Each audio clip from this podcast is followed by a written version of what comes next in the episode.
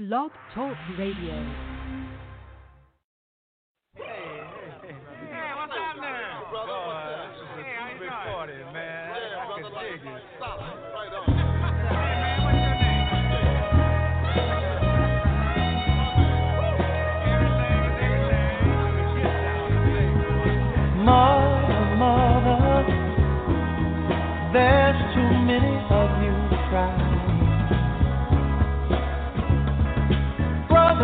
Brother, brother, there's far too many of you dying. You know we've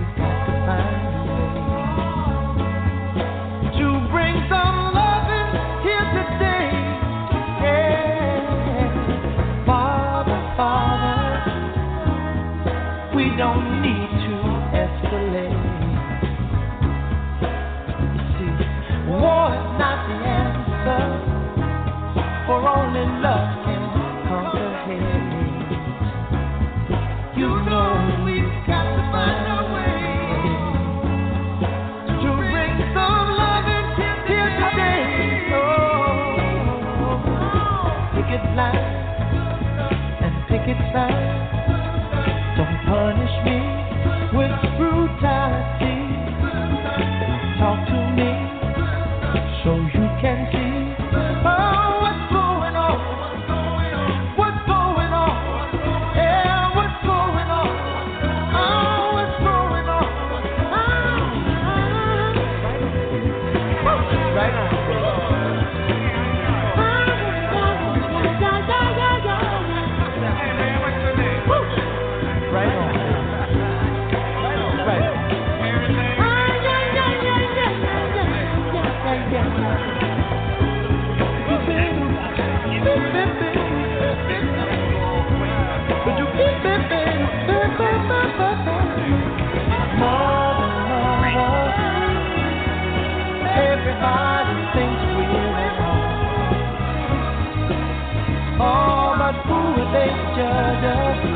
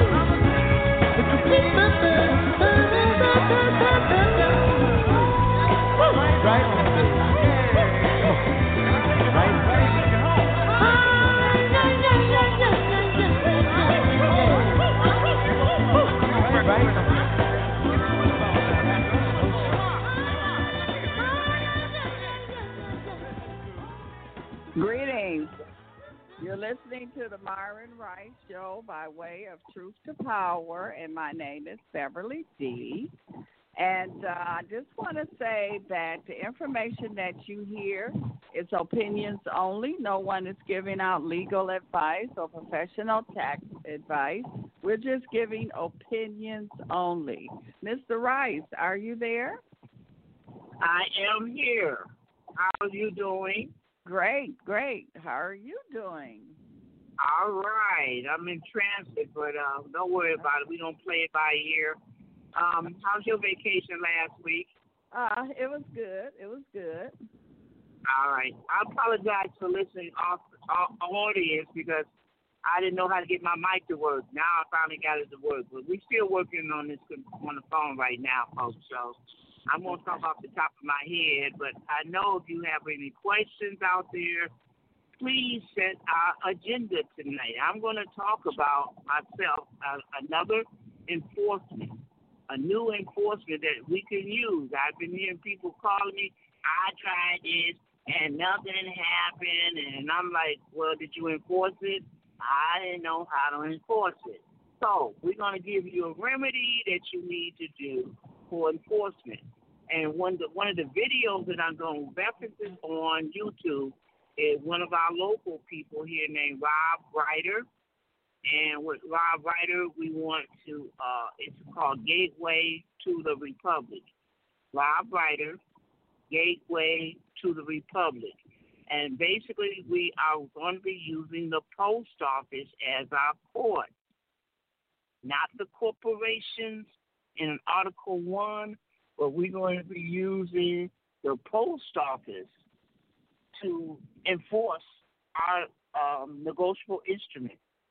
You send them a money order or a coupon or uh, a promissory note, and they don't want to accept it. Well, we're going to call in the um, the Inspector General of the United States Postal Service because we will be a customer, a registered customer of the post office. Oh my God, I went the wrong way here. I am a registered customer for the post office. Every corporation that gets mail are customers of the post office. They have a contract with the post office. So if it's something that I do and they don't want to abide by the rules and the codes that I did it by, I can call the file a complaint with the post office. If they send me mail or they address me not under the name that the post office is using for myself, and that's called your, legal name. When you register with the post office, they're going to give you a legal name and address. So if anyone addresses you outside your name and your address, you can file a complaint with the post office, and that will be considered mail fraud. Mail fraud. So these are ways to enforce some of the instruments that we're trying to give them to pay off our utility bills or car note or student loans or mortgages. This is what we have to start doing. Use the post office because the post office was there when the IRS started, when the Social Security started. All of those people started through the post office. So we need to use the foundation of what they are situated in. And we need to go to the social, once we get registered and we get our legal name in, then, then we must go to the uh, uh, Social Security and have them update your record where they use your name, where they use your address. It's something that they will have to correct. If they don't correct it, if you go to that gateway to Republic, why um, Rob Ryder tells you how to file a complaint against them because they did not correct their records. And they are responsible by the post office to do what needs to be done if they're going to be contracted with the post office. So, and Beverly, am I being heard okay? Yeah, I can hear you good. All right. So listen, audience, I'm just letting you know you need to be registered first. You can't do this if you're not registered with the post office, and they're gonna give you what's called a CRID number. CRID means uh, customer registration ID, and then there's a mail number. Now, how do a person register with the post office? Can they do it online? Do they have to go in? Yeah, and and Rob Ryder shows you uh, for go into the application and tell you how to fill it out line by line. Okay. Okay. So, so when you do it, when you do it, you're going to get an email from the post office giving you your your customer registration ID and your mailer's ID. You're going to get a MEMS number and a customer's number. Now you can't really you can't beat that. He's going to show you how to do it line by line. Now once you have this information, if anyone and I can tell you right now, if anyone here listening has a summons and complaint from the court, if you get a letter from the Social Security office of how much money you got in Social Security, anyone who comes after you or come at you with a claim that you owe anything is not identifying you by your legal name. And we say legal name, we mean the name on your birth certificate. So if the name is not on the birth certificate, is not on the document, that's mail fraud. They're committing fraud. And you can, fraud has no statutes of limitation, so you can actually file a case in the post office. They would adjudicate. We're not talking about going to the district court or going to any of these uh, fictitious uh, first, what we call them uh, uh, Article One court, but an actual actual Article Three court where you're doing it in, in, in common law because they're violating your rights. They're violating your common law rights, your unalienable rights. These are rights that God gave us when we when He brought us in this world. There's certain rights that you have, but these corporations want you to go under their fictitious rights. They're using fictitious names, deliberately putting false names on you so that they can't say that they're doing anything wrong because they they're licensed with the state. The state owns your last name, first not the first and middle. Your mama gave you your given name, your Christian name, first and middle. Your last name belongs to the state, and they work for the state. They're licensed with the state. So if they don't put the right name, if they put your true legal name, then they're committing fraud, embezzlement. They're trying to charge their boss because the state is their boss. Anyone who steals money from their boss is what? What do they call it? Anybody's Beverly? You're the only one on right now. uh, Embezzlement. They're embezzling money. They, so that's why they're using fictitious names. I'm saying, people, look on your documents right now. Whoever listens, if you don't see something, if you see another name, please give me a call. Let me know what's going on here. We're trying to help you out. The post office is very, not the USPS. We're talking about the actual post office. The USPS have a contract with the post office, but it started almost 100 years later. But the post office is the responsible. Everyone has a contract with the post office and therefore each it dictates how they're supposed to operate. Uh, that's not a good enforcement. I don't know what is. If that is not a good enforcement, then what is a good enforcement, people? So, can you give us an example of what you mean when you saying that they they use our name wrong? Well, again, I got a letter from the Social Security uh, how much money I have in there, and they have Myron my middle initial C Rice. That's not my on my birth certificate. My a middle initial C Rice. That's the wrong name. I don't know who they paying. And you get a bill from the county saying you owe taxes. What it says? It says county of something. Like Michigan here, Wayne. County of Wayne. Excuse me, there is no county of Wayne. There is Wayne County. Wayne County is not County of Wayne. County of Wayne, anytime the word of is in there, that is a private corporation. They're stealing your money. A private corporation is saying you owe money. They don't exist. Wayne County exists, but not the county of Wayne. Look at your paperwork. They know what they're doing, and they'll tell you it's in plain sight. We ain't cheating you. We got it in plain sight but we don't know what we're looking for. I'm trying to give you a hint. You get a tax bill, and it says county of, and whatever your county is, that is not the same as your county name, whatever the name of your county, and the word county after that. That's one. My, uh, I got a, uh, a letter from the court. The court said that, you know, for a traffic ticket, Myron forward slash Charles forward slash Rice excuse me, I do not have forward slashes on my birth certificate. Who are they talking about? They're not talking to me.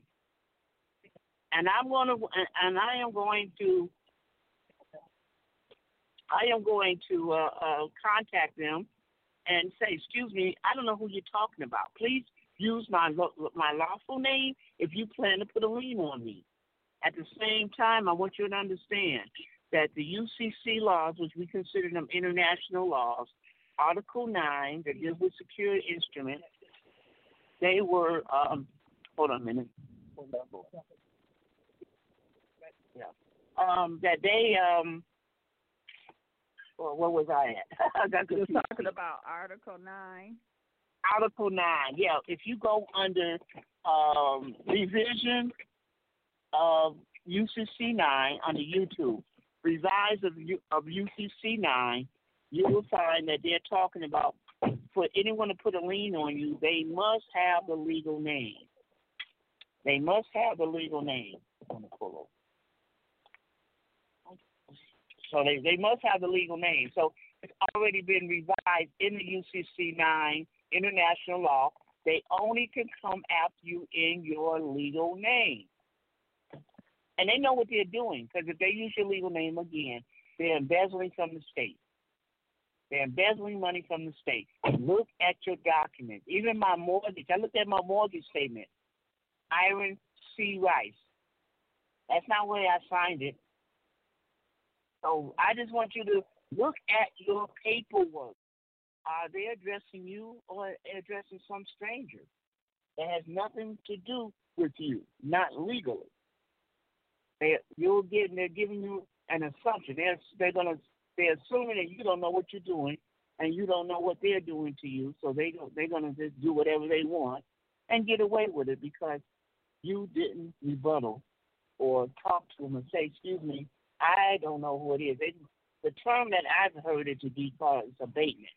Look up the term abatement. That that really means that okay, I um do whatever you want me to do, but you got to address the right person. This is the person that you got on this ticket, the person that you say my social security, the person on the mortgage when you're asking for a bill from me, or you're saying I owe you or something, you're claiming, you're not using a name. Matter of fact, maybe you better look at your student loans, folks. You got student loans? Who name is it under? Is it your legal name? Even when they sign some of these documents, some of these lawyers and judges, they don't even use the name that they list they license under. They'll use their middle initial. Their handwriting, that this chicken scratch, you don't even know what, what their name is unless it says it's typed underneath it. You don't even know who they are because their handwriting is like chicken scratch. But I guarantee it is not the name that they are licensed under in the state. Every attorney, every judge have a P number. They're not really judges, they're administrators. They have a P number, which means they work for the bar, and they have to be licensed in the state. But they can't be licensed if they if uh, uh, in the state using another name. So there was a YouTube that says uh, you can get remedy on the defaults in the paperwork. Looking at paperwork, there's so many defaults in there that it makes it void. It makes the document void. Anyway, any questions out there? Uh, let me give out the number. The number is three two three six four two one five eight six. That's three two three six four two one five eight six, and push the number one if you have a question or a comment. So again, folks, for those who might came in a little late, Rob Ryder, uh, Gateway to the Republic, using the post office, which is on the Republic side. The post office is not a corporation. It is under the Republic side, uh, and there are four levels. There's national, state, county, and foundational uh, areas that their jurisdiction falls under. You know, because Social Security is not a state thing. I don't know if it's federal, maybe federal, but the point is that if it's a corporation that's licensed under them, you license. If you get mail, you probably have some kind of contract, don't know it. That may make you part of that fundamental thing. But the point is that if there's a dispute between anyone that's contracted with them, then they can step in and adjudicate it. That adjudicated means you can they can you have their own court. They have their own court. Well, They we have do have court. we do have a caller. uh, area code seven three four seven eight zero. Seven three Peace and blessings, Mr. Rice. This is Jazz. How are you doing? Great, great. Hi, Jazz. Jazz. All right. I, I just wanted to say that um that video by Rob Ryder regarding the Mm-hmm. um mail and registering, uh, it's called an FR 500 business was registered today. An FR SR five hundred. 500. Yup, FR dash 500 business was registered today. Okay. That's the name of the video. Yes, sir. And I mean, sorry, yes, ma'am. Okay. And so, Yeah. And, and um, yes. go, ahead. go ahead. No, no, I just wanted to to share that because I heard it and and when you had asked, you know, what was it called, I was thinking embezzlement and um and I actually watched that again today. So um it's a very good video. Yeah, and I heard the video, and not I maybe not thoroughly looked through it, but I do understand what he's doing with that video. Is he's talking about having a business, uh, you know, going through uh, having a business with an EIN number that you're operating under. Now we could be using that to start a business in Washington D.C. But what I have recommended and what I have done is I started a business using my assumed name certificate. So you have other ways you can have a business set up with that. I use a assumed name certificate, and when you get the assumed name certificate from Minnesota Secretary of State office, you become registered. Well, you can register yourself, but they don't give you an EIN number. So starting, he's he's using a sole proprietary business that he's using to be part of his uh, official business address that the post office is using. I'm just using it not as a, any sole proprietary. I don't want to feel myself the need to be registered with any corporation because if I'm registered under the corporation, could be an LLC, sole proprietary, S corp, C corp, whatever it is, then I have to abide by their rules. But if I'm just a business trust, I created a trust with the IRS to give me an EIN number with my all same legal name. So I use my legal name to get an EIN number, and attaching that same legal name is the same uh, legal name that's used on the assumed name certificate. So I merged the two together to have a business trust. And my business trust is controlling my estate trust, which is the one the state owns. They have you have an estate trust with them. So my business trust is is controlling my estate trust, and I use a power of attorney or the attorney in fact because they both I have an interest. I have a security interest in that estate trust, not as a, uh, not opposed to an attorney at law who ain't have no, they don't have any security interest in anything. They representing someone who does claim they do have, but the attorneys in at law has no business interest at all, no security interest at all. And there's ways you can do that, even using the business trust. You can file a UCC uh, one where you're going to have your all your estate trust as the secure as the debtor, and the business trust as a secure party creditor.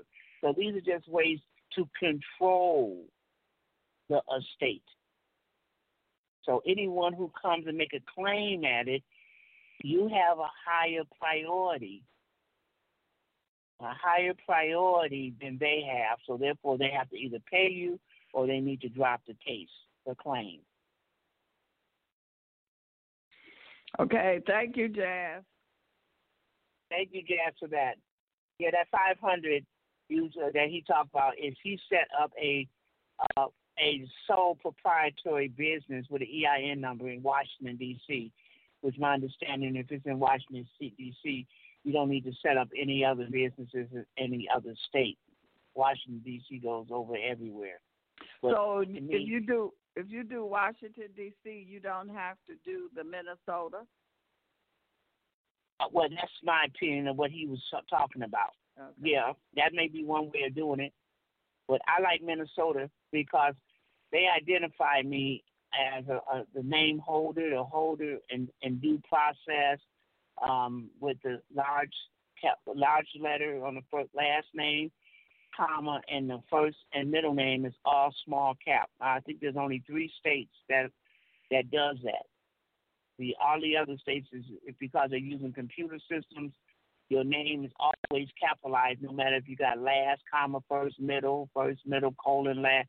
It's still to be all capitalized. But Minnesota, I believe Texas, and North Carolina are three states that when you do this assumed name, that you're going to have small letters as the name holder. So they're they're showing a separation between you and the trust, the state trust. That's what you want to do.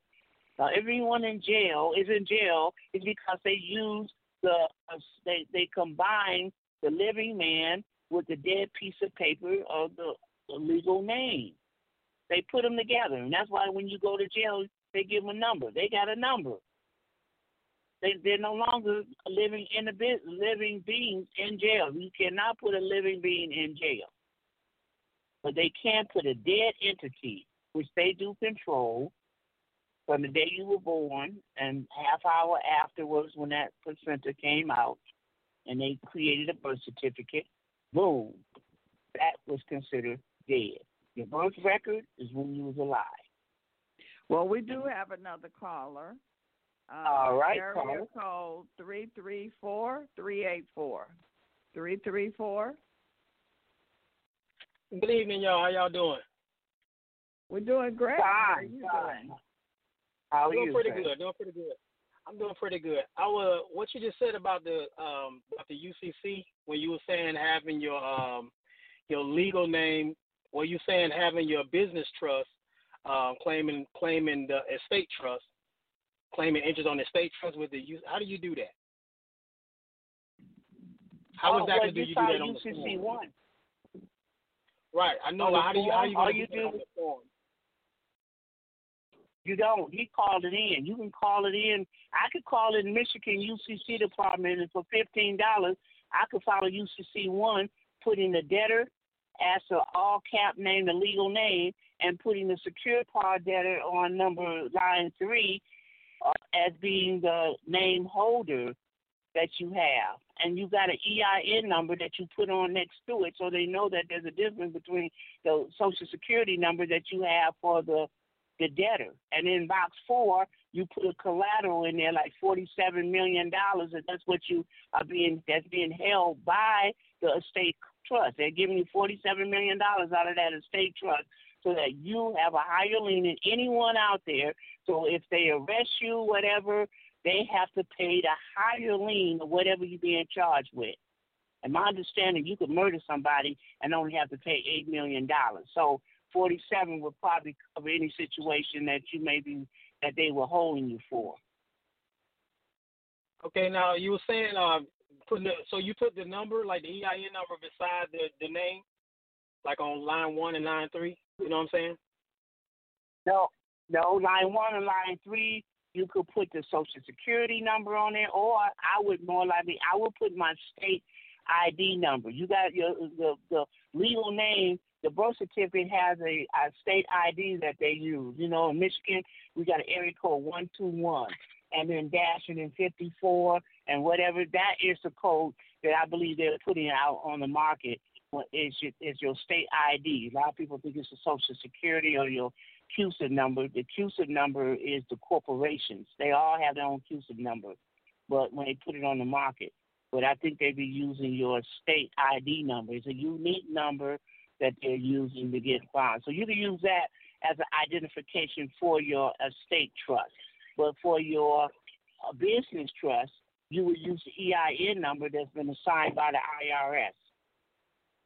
Right. I understand that. I'm saying that say if I'm doing the paper form and saying and not calling it in, you're doing the paper form and faxing it in.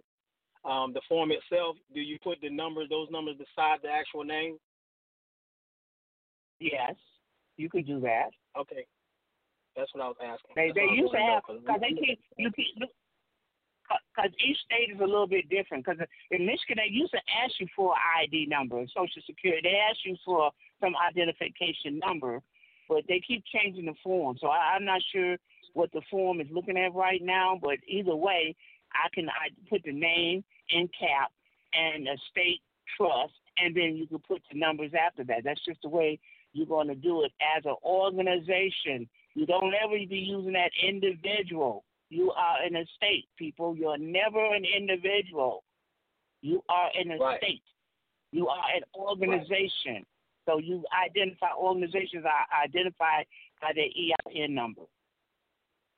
Okay, I just got you the uh, the U, the uh, UCC one filing statement. I just sent it to you. So um, that's what that's what that's the form I'm looking at while I'm talking to you. Okay, and and what? Give me what is it? What is? Give me some. Give me information. What box one say? Get let's go through the it. What does box one say? Box one is basically that's actually supposed to be where the uh, the straw man's supposed to go at, but it says um the de- uh the debtor's name. Say provide only one debtor's name. You know that's an A or B. You know A one uh one A says organization's name, and then uh one B says uh individual surname. And you know that's trickery anyway with that word with that that type of terminology. When it says uh individual surname, and then it says uh that's one box where you put the surname, and then it says uh first personal name, that's another box, and then uh additional name is say initials, say additional name or initials. You can put that in the in, in the second and third box, and then it has a box for a suffix, and then under there, you know, under there, Well, has I'm the not- address. Yeah, I I don't even know you have to go past that one A where it says organization name. All that other stuff sound like it's too individually speaking of some individual stuff. So I don't even think you need to go down there if you just filling out Right, line one at being an organization. Yeah, one A, one A. It say one A or one B. You don't have to fill both of them out, just one or the other. Right, right. And I'm saying just do one A. Don't don't even look at one B. Gotcha. Don't look at the individual. Don't even go there. So that was gotcha. So you just put in this put the straw man name in one A and put the social security number right next to it. Yeah, well, yeah, and they say, oh, they say estate. That's in the state. Your your all cap name Gotcha. is in the state. They they say it's an agency, whatever you want, because you're an agent of it. If you're an agent of it, how you gonna be an individual when you're supposed to be the registered agent of the name? Right, How could right. you say individual? That's true. But they they put that stuff in there to mix you up. that. And they Yeah, did the same they- thing uh, in, the in the secure party. In the secure parties uh, in, in, in box three, they did the same thing in that area too. As the you know, Yeah, it, it says supposed to secure organization. Uh huh.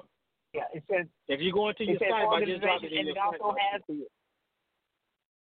yeah. Is that does it say individual and three? Is that what a three three B or what? Yeah. Three A? In 3B, it says individual surname. So, so we know individual Okay, is also a 3A corporation too, you know. How can you be a corporation and an individual? That's my point. I'm saying that's what an individual also is too. Individual is not a man. Oh, all right. Yeah, that would be the man. But why would the man? How can a man file on somebody else's documentation that's fictional? How can a man mix himself Right. up with something that's right. fictional? Can you? Can you? Just, yeah, I just, I'm saying that for you, but the listening off, uh, audience out there. How can a man talk to the Wizard, being a Wizard of Oz or the Matrix or some kind of program on TV? How can a real man associate himself with that? You can't. But you can use a organ, another mystical or, or organization or fictional organization to be your mediator. And that's what you're doing with the business trust. Gotcha. Okay. Oh, that's right. That's right. That You is- said you yeah. did say the, uh, the yes. You said you did say the secure party is the business trust, not the the man anyway. It's the business trust. Yeah. Gotcha. I'm with The man I'm can't with be you. on I'm that. They, yes, this, this, and that's what gets me when some people be saying, "Oh, I'm putting my L Bay name in there." What? Because in your, I thought you said that name was private. It is private. But why are you putting it on that document? There's nothing on that document saying A is public and D is uh, so two three is private. There's nothing in there that says Mhm. anything on that paperwork is private. That's still paperwork. So when you put your name on there, you just made what you thought was your private name.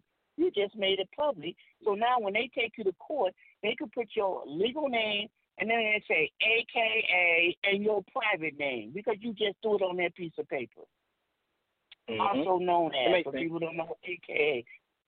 You see what I'm saying? Because you put it on a public piece of paper that it's nothing on that paper says it's private. I'm using a fictional, taking a fictional uh, estate trust that's being controlled by another fictional business trust. It's all Mhm. fictional.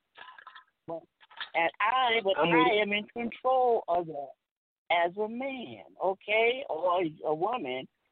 We're in control of that. I'm, I totally get it. Now, part two, since I'm on this, since I'm on this app, on this uh, form, I was doing some research earlier this week when I saw uh, where they were saying that um, the governor is supposed to be the second debtor in, number two. The, the, governor of your state is state. always the debtor. The, your all cap name is always the debtor. Yes, you can put it down as a second debtor. Your your your estate is always because guess what? When we were born and the state was created, they gave us 1.8 debt instruments of credit. They gave us debt instruments that was funded on your birth certificate. So that makes you. That's why they come after you. That's why your all legal name is always the defendant, but you are the attorney, in fact, of the defendant. Isn't that mm-hmm. nice? You're going to court being an attorney. Now, can an attorney go to jail for what the defendant does? I don't think so. Right. Right. Okay. I was just talking about in box number Yeah. two. That's what I was reading on that part. Okay. Yeah. Let's see. It was, another yeah, you question could, I had. you, could, you could do that. Yes. Yeah, that's what I was. That's what I was. Uh, you know, as far as box number two. Okay. Um, in an in an opening, this is a different question. It's totally off the subject. Um, well, off that topic, anyways. Um, in an open or pending case, can you uh can you where where the where the uh, there's a, a judge presiding as a can you preside uh, appoint a, uh, the judge as a a trustee over like what do you call it? What do y'all call it? Um, like the 56 form. What y'all call it? For fiduciary. Can you appoint the Uh, uh, fiduciary, the judge as a fiduciary? Yeah, he's already a fiduciary.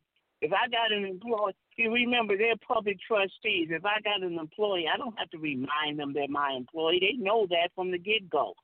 You don't have to give him something Mhm. that he's already been appointed as. What you need to do is stick him in that position. How do you stick him in that position? By not having him subrogate you as being a trustee. So if I walk in as an attorney, how the hell he's going to try to make me a trustee now? He's stuck in a position.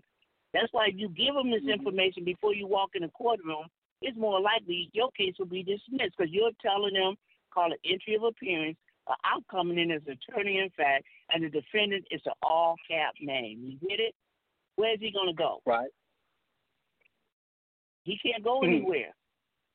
He, he just look at that prosecutor and say, "What what you gonna do? You got your checkbook out? Cause I ain't paying this debt. You are. You gamble that you could make this man in dishonor this estate. They're trying to make your estate dishonorable so that they can charge you with it. But if he can't do it, that's why attorneys must have checkbook. If they can't make you dishonorable at six o'clock that evening, they better write a check or they're going to jail. Okay. Okay. It was uh, you want to question fix that? You want to? Yeah. Go ahead. I'm Oh,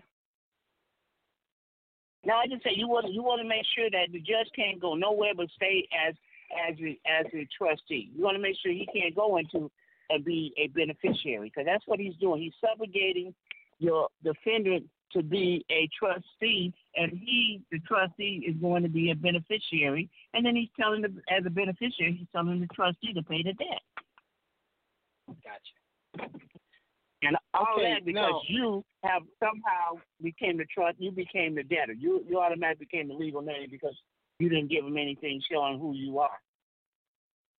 True. Now, um, I was I'm also the guy that called you last week and asked about my son, and um, I, there's a case that's been pretty. It's pretty much been open for since 2016 September of uh you know basically yeah two years now. Now that case is still they pretty much is like abandoned the case. It's basically stopped sending me anything because they never could get jurisdiction and get me to contract with them.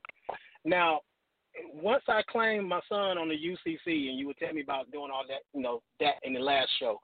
Once I finish doing finishing that process, I'm able to. Should I go through the post, the, like the post, the post office route, in order to continue into that case, I would. revisit that case? You're doing everything legal, being a UCC. And remember, people, how do you make these negotiable instruments? How do you make it a post office situation? Is you put a two cent stamp and sign across it uh, to cancel it, and put your thumbprint in the upper left hand corner of the stamp. So that all of that is to make it an obligation of the United States. The United States is obligated by the post office too. So all of that is to say, hey, it's not my debt. Uh, this boy belonged to me. That's my property. And you got an argument, then you call the post office and you handle it. hmm Okay. I have one you more question. the- I'm gonna get on the line. you No, you can take your time. Go ahead. I got Okay, all night about to say 10 anyway. what were you I about to said I say? got all night. No, I, I went in saying go ahead and do the UCC on him, so he's property. They can't take your child if you're property. Other than that, remember when the child was born, it automatically became property of the state. But we have to control it. We don't have to own nothing, but we can control everything. You know about that old saying by the Rothschilds. I don't Oh, yeah. own nothing, but I control everything. hmm Oh yeah. Okay. Let's see. Where, oh yeah. Where is the law? This is different. I, you know, I just kind of wrote these these questions down so I can always just like call in and ask these questions. Okay. Um, where is the law that exposes these lenders uh, when it comes to them going in? You know, about them going into our state. Is there a law that I could actually reference to call that out? For them to go to just no, for them to go into our estate account. Yeah, that that basically. No, uh, there's no law. they. Okay, I'm saying no. I'm not saying the law that, that Yeah, permits them to do it. The the law that actually exposes, that basically tells us that they do it. That that proves that they do it. Oh well, believe me, it's they're corporate, they're a corporation, they're a private corporation out to get some funds. You can probably contact the IRS using the account number or the court number or the case number and, and sign that there have been some funds removed from you. Yeah, I mean, how it's done, and the and remember, this is all done on the private side, so there are no laws and no statutes and and codes that really show us on the private side because you're not supposed to know about the private side. Right. They have instructions on what to do, of how to do it, but I know for a fact they have to probably start off with a 1099A acquisition. They have to request it. And remember, they are not getting it from the treasurer. When they file a 1099A, you're the borrower. The, the Federal Reserve the Federal Reserve Bank is the lender. You're the borrower. But when they file a 1099 OID, you're the payer that's paying them the recipient. So they're not really, they can't go to the treasurer and take no money from the treasurer on your account.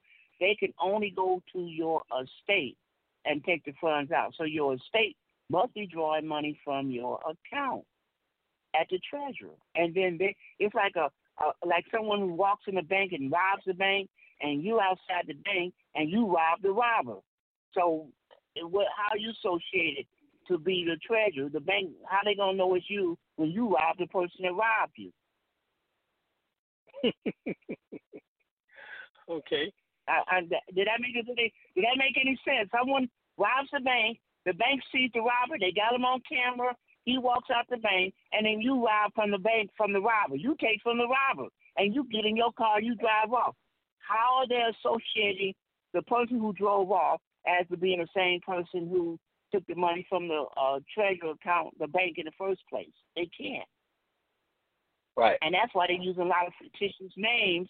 So when they got fictitious names, it can't come really go back to them. So I can actually call the IRS and actually, um, basically with my personal information and find out, basically with that account Yeah. number, Yeah. and then, you know to find out who who actually funded from that, who got that. Yeah, because they they only doing it by numbers, so nobody really sees any names. But yeah, they, you probably should go to IRS and says, were there any funds removed from my account under this name, under this under this court case, or you know, or account number? Okay. But uh, again, publication publication twelve twelve, publication twelve twelve show you what they do, and they are the recipients from you being the owner. Because it tells you the owner. It says even though it don't say the first part, but it says it in the second part. You the owner, and you the owner is giving it to them. Now they're supposed to file an OID because they're supposed to return it back to you. So they are the payer, and the owner is the recipient. They must return it back to you. It's called discharge. At the same time, you have to set it off because your account has not been filled in. Someone stole from the bank, but nobody returned the money back to the bank. They you just grabbed it and ran. You you know you robbed from me and you just grabbed it and ran. You never gave the money back.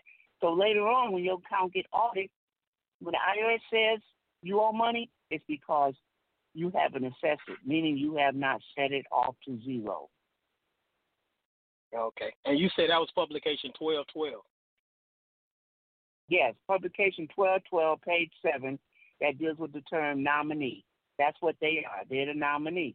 But they say uh, if you're the receiver of a debt instrument, of an OID of somebody else's funds, that means that's what they got, what the utilities is drawing out, and you gave it to them. And then it states that you must fill out another 1099 OID, making yourself the payer and the owner the reciprocant. That means they got to return it back to you. The problem, folks, is the reason you're not getting paid from the bills that they're doing is because you did not tell them that you are the owner. They don't know who the owner is. They just robbed you because you came out the bank. They don't know who you are. They don't care. All they want is to get your credit. You have to give them an A or somehow tell them that I will be the creditor. Return it back to me. That's why we do an A, because the A makes you the lender and makes them the borrower. Gotcha. And you Nobody read all can- that in nobody can return money. 12, they say. You can see, but you, it's a puzzle. And I guess because my grandmother raised me on puzzles, that I could see between everything. You got to look and see between what's missing. Oh yeah, they they received this debt instrument, and they got an OID of showing that they received it. That's like a receipt. But then they have to fill out another one. Well, why would they need to fill out another OID, making themselves the payer and making you the recipient? Why? Well, maybe because in between the time that they took the money and they informed you that they had the money, so they want you to say, "Hey, I know you got the money. Hey, I'm I don't have a problem with it. Give it back to me. Release it, and you can give it back to me." So that's all you're doing is telling them to release those funds and give them to you. Gotcha. But you didn't do that.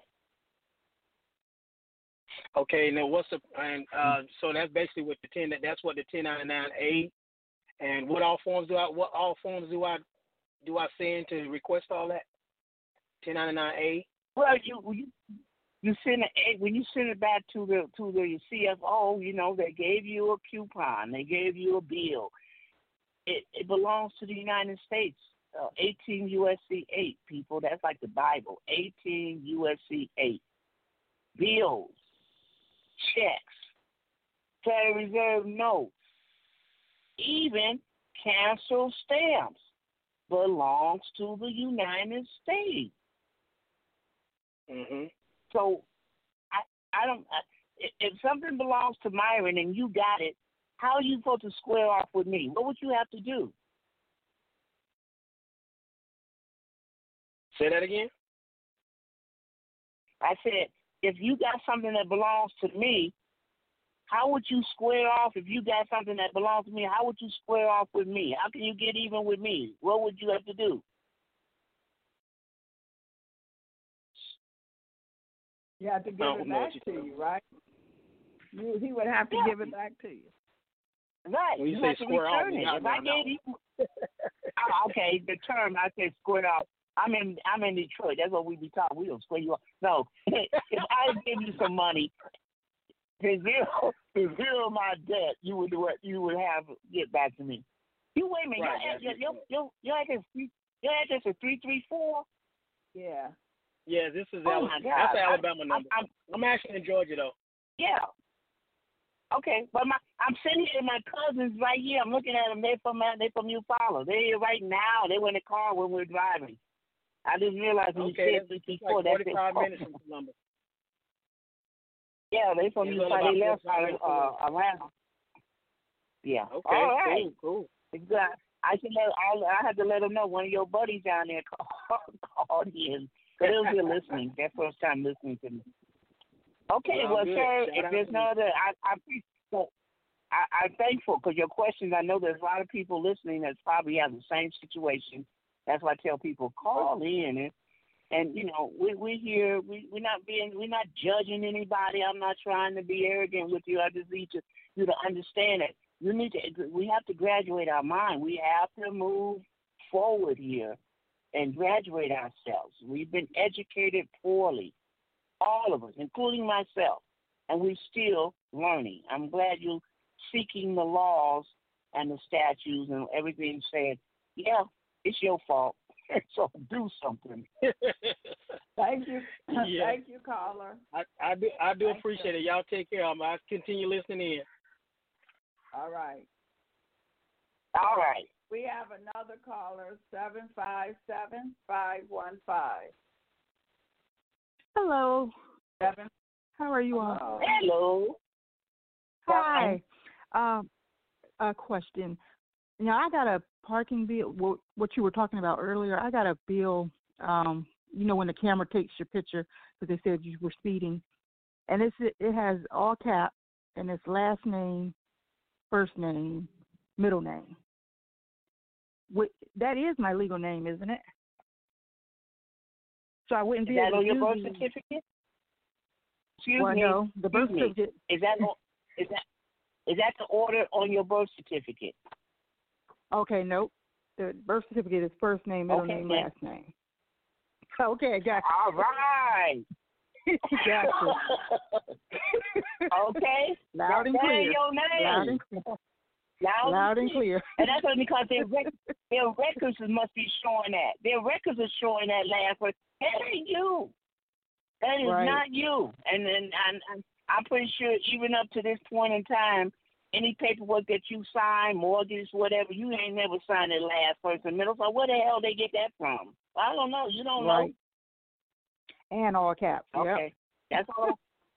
All cap. It, it, Um, they always all cap. That, they, that's all they Yeah. notice is all cap. They can't go no other way. But Yep. the order is so important. Yeah, and we just we just think it's talking about us because it's it looked like our name, but it's not us. Exactly.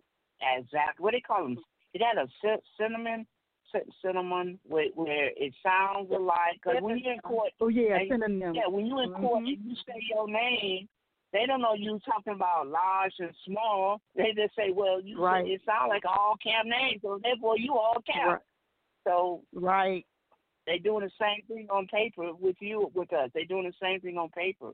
I'm sorry, I don't know who it is. I, I have I personally have no contract, but this name you have is not me. But you need to be registered with the post office so you won't they have you know, hey, that's not the way Right. I'm, because the post office going so everyone understand your post office address has your all legal cap legal name as part of the address. Mm, That is part of the address. It don't start with just a address and the state and the city and the state. No, your all cap name is part of it. So above it, I may I may write it uh, last, first, and middle, and then put down their name holder or uh, executor, but underneath it is going to be the all cap name with the address following it and the city, state, and the zip code, and they have four special numbers come after that zip code. That makes you a, a different person that needs to be addressed, and that's called your business uh, official business address. You know, you see some mails where they have a return address, has an address, and then they got a line, and underneath it says official business. Mm Mhm. Yep. That's your official business location. Your location doesn't mean it's your address that you live at. It's just a location that you're going to be. There's a lo- so Got you it. can still be a non-resident and not pay no taxes. I'm a non-resident or whatever. But your official Mhm. business, they better know that they better address you by your official business address when they send Mhm. something to you. Otherwise, mm-mm, It's not true. They're not addressing you. it, it, it, they're not addressing me. Okay. They're not addressing Yep. you. And anytime you sign anything nowadays, when you see first name, you must always put Mhm. your first and middle name. I put a dash between it. Mhm. So they look like one word. Mhm. Put your first dash Right. middle. That's your first name. The the middle Okay. name you leave blank. Because the post office, uh, not the post office, nor the and the second the Social Security do not recognize middle name. Period. Mm. So what? Mm. So don't, so Mm. therefore you, you that's why you're going to make it first eh, the first name first middle. So now you're going Right. to see it. So any of them, if they, if they address you, they better address you correctly. Mhm. Okay. Okay. And so when you uh, set up and, one more question. be right. Oh, I'm yes. sorry. Go ahead. I'm sorry. No, no, I'm done. I'm done. Oh, Go ahead. okay. Um, when you file your when you're doing the, uh, 1099, which trust are you filing on the taxes? Because I know you you do the estate trust. Well, you have the estate trust, and then you go back and do another trust, and then you do a, another trust. So, which trust is it that you're filing the taxes on when you do your 1041 or your 706? I mean 709. I would I, I would file I I would have one trust to file all my taxes on if you don't want to do them individually. Just like a husband couldn't file his wife and his children under his Social Security. Pick you and have a, a, IRS I pay tax trust. I don't know what you want to call it, but it's a trust where you will be filing your taxes so you get a refund back. Now once you get it back, it's up to you to what they call it, budget to the other trusts. You know, you're the business, you're head of all of them. Mm-hmm. Maybe they need to be budget on how much you want to spend. I have an I have a job and I need some employees and I got about fifty thousand. Well, why don't I make at least fifteen thousand for each employee? That way I can at least have 3 Mhm. employees and I know that I have an account set up and I go get a line of credit on that account and some checks. So I know I got forty five thousand that I'm able to pay my employee no matter what the situation is because it's a debt. So I can write checks on a debt. But the point is being that you budget your employees paying. That way you know and, and, and at the end of the year, if that employee didn't make you fifteen thousand dollars, guess what? I I gotta lay you off. You're not worth my money. Mm. So so when you're doing you, the how you gonna make this? Go ahead. so when you're doing the Go ahead. 1099, when you're doing your OIDs, and you know how you have to file the, the um, let's just say 1041 to get the money back. Would you file that with your all caps name because that's what it came out of? So you would do a 1041 with No, your all caps no. name. No, Oh, no, no, no. If you feel if you file out any tax form, whether it's a ten forty or ten forty one, they got other sheets called Schedule C or Schedule B or Schedule A where you show incomes coming from other sources. It doesn't matter. oh. They don't care where it Oh. comes from as long as it's all filed and given to them. Okay. I think a 1041 has what they call a worksheet. So you'll file a Uh-huh. worksheet for every single bank in the town or whatever. I think 1041s have called a worksheet. But remember now, Okay. you're going off of the carbon copy that they giving you. The banks and whoever you're going after, Mhm. they must send Mhm. you copy B or whatever it is, So that means they've already filed the, the P copy into the IRS, and the money's just sitting in your escrow account of whoever you file when you Mhm. get your 1099. Because Hello. okay, yeah, Hello. Okay. yeah, Oh, okay. Yeah. Okay. She was Thank you so much. Thank you, caller. I hope I hope I was able to assist you all and anyone else out there. Yes. I know I go out a little bit more because I know that some people don't know what we're talking about, and I'm trying to kind of run it run it real quick. So, but I did I answer your question? Yes, you did. Thank you so much. Enjoy listening All right. to Okay, you you are welcome. every Sunday. All right. Okay, and again, the number to call in is three two three six four two one five eight six, and push the number one, and I'll see your hand raised. Mr. Rice, you still there? Oh, yep, yep, yep, yep. I'm sorry, I was wasn't even focusing on it. Um, I'm trying to think of some of the questions, and I'm trying to answer some of the things that have been questioned to me. Um, I, you know, we spoke earlier about the tax secure people.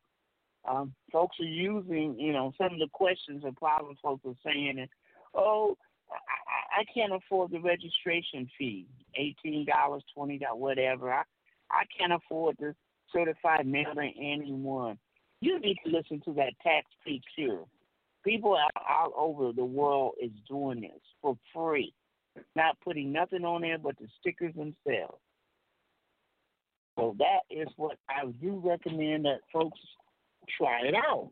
But make sure in the return address that you're putting down there non-domestic, not U.S. Now, for those folks who want to get registered with the post office, they got that word in there that says United States. Do not put that in your return address. Replace that United States with the non-domestic, non-U.S. And underneath it, you could put your CRID number and your MID number underneath that, showing that you are a registered post office. But everything is supposed to be done internationally. So you don't want to say United States because you're under the international mail manual, not the domestic mail manual. So I just want to just bring that to people's attention. Now that's is that in the left hand corner of the return? That's where you put that at. Yes. When you got when you're gonna put your uh you don't need any name on there, but you're going oh gosh. You're going to put in your uh, all cap name, legal name, underneath it you're gonna put your address that the post office gave you as your official business address. Underneath that you put city, state, and the zip code that they gave you, but the zip codes need to be in brackets. And then underneath that, you're going to put, don't put the U.S., United States that they gave you, but you're going to put in a non domestic, non U.S. underneath that. And then under there, underneath that, I did the uh, uh, my CRID number and the number that was given to me, comma, my men's number and the number given to me. Then I have a space, and then it talks about using the International Mail Manual and the references that states that you can do this for free. All, you see all of that under when you go tax secure, they show you that information of mm-hmm. what you put on the return address and and also what you're going to have on your stamp. And they, and they're be in color. So um, I use the Avery 5160 for the stamp and Avery 5163 for the return address. So those are the Avery. Now, one Avery, and I'm not sure because when you do the stamp and your thumbprint on it, I had a problem when I, I printed it out and it came. Apparently, it was on transparency, so it smeared. Uh, if you're going to print it on a laser printer, then you shouldn't have a problem. But when you use an inkjet printer to do the labels, the stamp itself, it might smear. And I'm trying to think of there's another Avery that I use that it was paper. You know, when it, uh, like I peeled off paper, I didn't peel peel off transparency, but I peeled Okay. off paper. Now that's the one you would use so that your thumb it won't smear and your thumbprint will come out clear. Mm. So the fifty-one sixty and the sixty-three, uh, that's the one that where it might smear, right? Yeah, yeah. One because one is real small, you know, like a regular address label. The other one is kind of wide, so because remember all the information I just gave you. Plus, you're gonna put some rules, so you want to make sure you got room enough to type it all in, so it come out nice and and even. And I, I think I still have one room for, for another line if I need another line. But I I put that in there. Uh, three or four days later, I did a tracking and it was going through. It was in transit. Hmm. Okay. So And uh, and uh, the Gateway uh, Republic, uh, the FR five hundred business was registered today. That video uh, really explained things uh, to the people.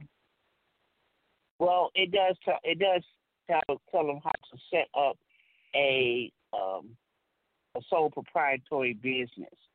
hmm The- You know, your, your name in the business is a sole proprietary with an EIN number, and of course the business is under your name. So your name, all cap name, is now a sole proprietary listed as a business, and it also has the EIN number. So that's what you would use. He claimed that's what you could use when you're going through and and doing the registration before you uh, get to the post office. I believe that because I don't. I'm trying to remember. I don't think they really. They didn't ask me for ANC when I did my name. They didn't. At ANC never did ask me for no EIN number. Period. I, I attached that later when I figured out years before that I set up a EIN number for my all cap name. Yeah, I don't remember I- ANC asking for no EIN number. No, it doesn't. It doesn't. But you, I would, I suspect you need one. So that's for me a way of adding one on. I, he's, I guess he's telling you how to attach one to your biz, official business in the, in the, uh, uh, for the post office. But I'm not looking to make the ANC into no sole proprietary. As I said earlier, I don't want to think I have to be under any corporation of any state and have to follow any of their rules because I got something licensed under them. Yeah. Okay. I hope it makes sense. I hope this makes sense to you all out there. If it don't make sense, don't don't not not call in. You know, only silly question is one is not asked. If you don't ask it, you you you're, you're going to be confused. I'm I'm I'm still confused, but at least I'm starting somewhere, and that's all I'm telling you, folks. Start somewhere. Start with something. You can only gather so much information, and I have so much information. It is confusing. This guru says that. That guru says this. This, that, that, and the other. It's all there. It's all confusing, even to, for me. However, if it don't make sense, I ain't gonna try it. I'm not going to try it. So I'm just doing what seems to make sense.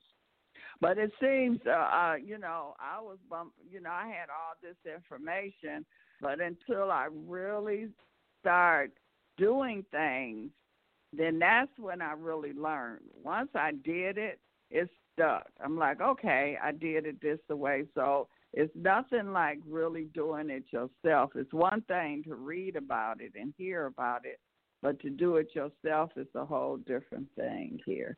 We have another caller. Uh, 314 913. 314? Um, Hotep, um, brother Myron, uh, sister. Beverly, how y'all doing tonight? Right, Um, right. Myron, I I need to get some information. Um, I, I have a brother that was uh, incarcerated, um, and he's. Um, how do you make the claim for that time that he was um, in that prison camp or concentration camp? Well, how how does he make the claim for that? It's It's not a claim. It's a tax issue. If there's transactions going on, whether you know it or not, and if it's a tax situation, then you address the IRS and let them know this is happening. You need to uh, first of all ask for, and there's a form called a 1099 LTC, long term care. Same thing senior citizens would be doing. 1099. Say that one again. 1099. 1099 LTC. LTC, okay. LTC. For long term care. Long term Yeah. care. They, they, are they not? Are they? Are they not doing publication twelve twelve, which tells you page seven, which is saying that the nominee is taking money, they stealing from you because they taking you taking the money out, and then they robbing you when you walk out the bank. So this Okay. is, they not seeing everything that happens in the courtroom. The IRS don't know about it. The government don't know about it because no one told. Yeah. No one put in. Once you file that 1099A, and it's kind of difficult because you don't know what the cost is on the bond that he's been held for. You don't know what the cost what the cost is on the court case that that went Mhm. through. The judge is supposed to get an OID, or he's supposed to give you OID, but the warden at the prison is supposed to give you the LTC. So the question is, how do you get it from them? Because they're supposed to give it to you. That means Okay. that they've already made a claim that they took money out. I would go about, as I've been telling folks, write a simple one paragraph letter to the commissioner of the IRS explaining, and I have some laws out there. If you go to Scribd, uh, letters that you write to the bank, matter of fact, if you type my name on, I'm gonna give y'all a gift. Type my name on Google, Myron Charles Rice, and you will see so much stuff that I've done that people are putting into their website. But there's a letter that was sent to the bank as trustees telling them the laws that the IRS says that says you're supposed to give me an OID. And the LTC is the same thing as an OID. So you need to write a Well, letter to the commissioner. is. All 1099. Yeah, long term care. That that means that you were um, that they were the trustee uh, during that duration of your um, of your enslavement. So they were um, responsible for you, and um, I believe this would be a good time to use that form 211, where it's the informant that you're telling that these people did not follow IRS procedure and report those uh, things back to the IRS because they um, put them on the stock market. Because every judge, Yeah, a, only- uh, go ahead. No, but uh, you only start the, the argument or or filing a claim against them once you after you notify them. You have to notify them first. They notify you of everything. You have to notify them what you're looking for and attach the copy from uh, one person got a response back to the from the commissioner and they went to court and got a judgment based on what that decision was. And then send it over to the trustees or I call them nominees or they're called uh, issuers. Okay. One of the three names: trustees, nominees, or issuers. Whatever name they want to be, it don't matter. As long as they give you these items and file those forms with the IRS.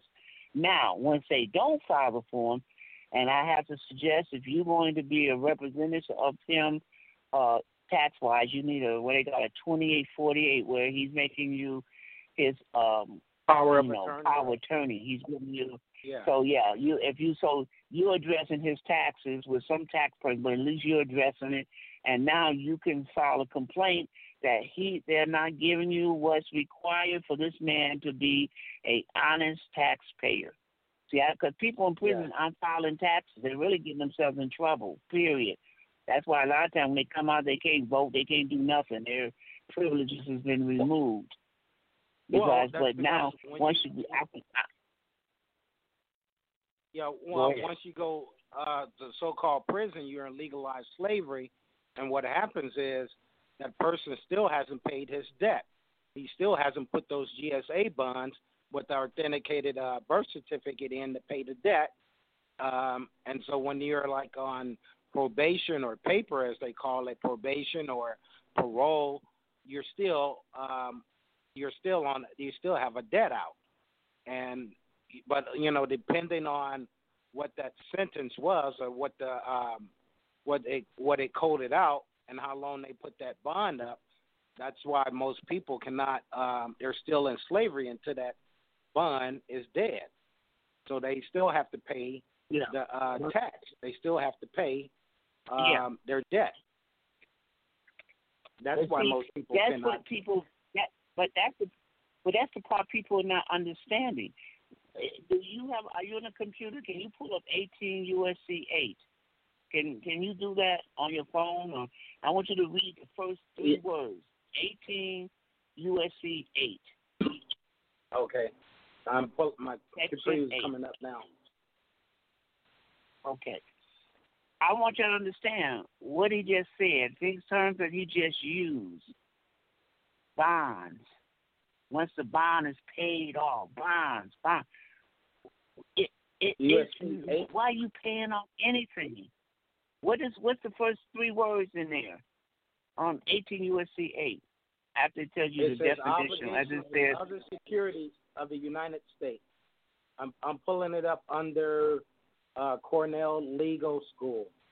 The term obligation or other security of the United States, and that the obligation and other security of the United States is in parentheses, and it says includes all bonds, certificates. Okay, stop right there. Stop right there.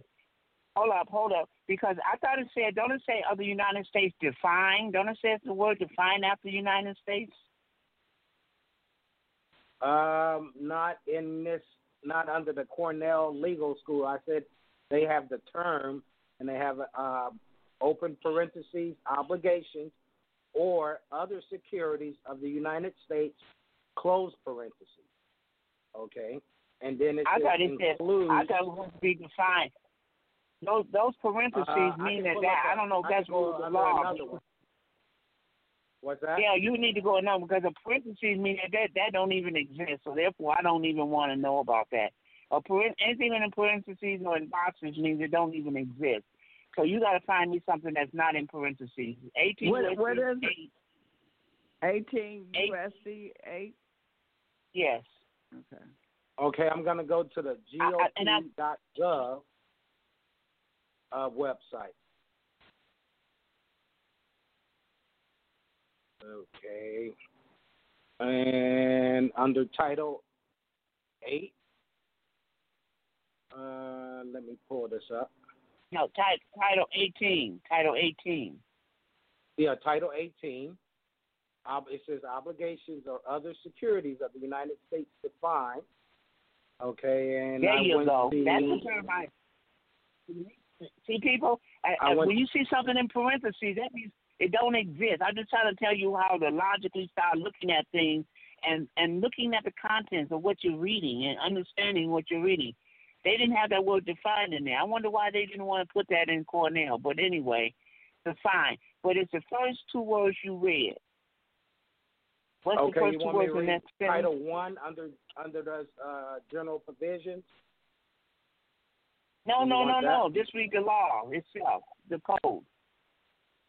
You well, you know when something. you go to all. well, you know when you go to the GOP one, they they give you all of the runaround in there. They have all. No, no, no, no, no, no. I, Okay, I'm um, just trying to find out what is this. What is it saying? Okay, it says obligations and other securities of the United States, and it has the same thing. It says the term, open parentheses, obligations or other That, securities. no, that's not. No, that's not what I want. You read it before. You said defined. Um, you said it because I don't want that. That's not what we're looking for. Anything in parentheses don't exist. I don't Yeah, want to read says- nothing that's not real. Okay, it says under Section 8, obligations or other securities of the United States defined, and then it gives you, it says the term, and I like I say, parentheses, open parentheses, close parentheses, and it says includes all bonds, certificates of indebtedness, national bank currency, Okay, hold up. Federal All right, Reserve. all notes. right. I, I don't want to go. I, hold up, sir. Hold up. Hold up. I don't want to go further. I just want to see those two words you said, all bonds. Now, listen to what it's saying. All bonds are what? Yeah. The obligations or or a Of security United of the States. United States. So Yeah. why is he in jail over a bond? What he need to do is subrogate the bond. Tell them I want to get that bond to pay my debt and sign it. It's in his name. I'm trying to let you know they can get their own self out of jail. All they got to do is say you got a bond on me. They should have said it at the time they the bond was written up. I need you to subrogate that bond. It's called subrogation. I need you to replace Yeah. me as the person who wrote up the bond instead of me as the one that's trying to get pre penalized for the bond. Well, because So the United bond States, itself, the bond itself don't belong to you. The bond don't belong to you. So why you in you in jail serving time till that bond get fulfilled? All you need to do is get a certified copy of the bond and sign it and give it back. Give it to the treasurer because he belongs to the United States. So get the bond, get a certified copy of the bond, and sign it and return it to the person who you get who it belongs to. It don't belong to you; it belongs to the United States. Why don't you give it back to them? Why are you sitting there But throwing yes, but- time, putting ten or fifteen years in? but you know the United States, uh, their main thing is is peonage, uh, slavery. So they don't mind putting an indigenous person in there uh, into uh, back into That slavery. had, no, that had nothing to do. No, that no, no, no, no, no, no, no, no. We're not going to go there. It's not their fault. It's our education is wrong, not what they do. They got it in open, right there in the open for you to read. It just told you all obligations and securities of the United States define. You know what define means? That whatever you say after that belongs to whatever the United States. It's right there in the open. But you didn't Yeah. give it back to them. It's just like when you get your bill every month on your utility, and it has a routing number and account number. That means you already paid for it. How did you pay for it? They took it out of your estate. So when you send a check or money order, you just paid twice. Whose fault is that? Theirs or yours? Well, the thing is, You're looking at it. You're looking at a check. You're looking at Yeah. a check, the coupon. When if you read, keep reading through that section there, all coupons, all bills. yeah, That's their stuff. yeah, it So if we can word A for Federal B Reserve so notes, how Federal come Reserve can't notes were inserted before coupons because such notes have much have almost uh, supplanted national bank currency. Okay, yeah, all of those belong to the United States. But what I'm saying is Okay. that uh, because uh, I'm, I'm not saying that you're wrong or anything, Myron. What I'm just saying is, one, because of our ignorance that we don't know that we're dealing with all private corporations, but all of these corporations, uh, the reason they take those is because they all have a 501c3 attached to them, and they're under the Catholic Church. So the church does accept donations. So when you send that check in, they look at it as a donation to the church. This is how they look at it. And I, And they I take that and they take the if you got- coupon right. and they send it back into the treasury to get their um and to get their payment. And but we have to do is um is send in the 1099A saying that we haven't abandoned these funds and to get those things transferred back over to us. What you always say. But that is one reason Yeah. why they're always looking for um, that um, your donation that you have put in, because for one, yeah, but your do- you, you you're using however a your, do- Christian your name. donation. Yeah, but your donation needs to be the coupon that was given to you, not something coming out of your bank account, not something coming out of your pocket, not no money order that you sent in to pay the bill. Give them back the coupon. Now that you signed and endorsed the back of the coupon, now they don't have a problem to give you the original money back and finish publication 1212, where they are the payer and you're the recipient. So you can file your get your money back on the OID But they take that coupon. Now you endorse a coupon that belong to them. Now they can send that in and get paid. Now they can get paid under under on the coupon and the bill that you gave back to them. So you well, endorsed I- it. They don't have to take the, I they don't have to take the money that you took out I of your account. to the IRS. Sent them to uh, my regional office uh, at the IRS, wherever that is. I send. well, it's no, in Kansas no, City. no, no, no, no. You don't send it to the IRS. You don't send it. You set it off. You got to remember the IRS is part of the debt. They're on the debt side of the ledger. There's a debt and there's an asset. The asset must go to the U.S. Treasury or the Internal Revenue. The debt goes to the IRS, the Internal Revenue Service, or back to the corporation that give it to you in the first place. So you send it back to the CFO. He knows what you what to do with it. It's his job. Now he can file it and send that coupon to the federal uh, to the Federal Reserve System and get paid. And and the money that he removed from your estate, he could now send it back to the uh, principal, which is you. He don't need Yeah. your money. He went and got money off of the coupon that he gave you. Well, this is why I, I, I'm, Pope- I'm trying to explain the system. Huh? Well. I, I, I understand that, but what I'm saying that this is why the Pope had to come here and he got in her ass because he said they have failed in their fiduciary duties because of the corruption that the knights were doing.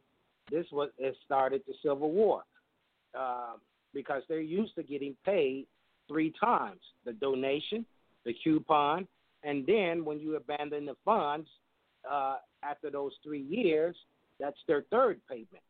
And so this is and this is why the Pope he shut them down, shut down, closed up the corporation, and now that Donald Trump he's handling the final stage, the liquidation.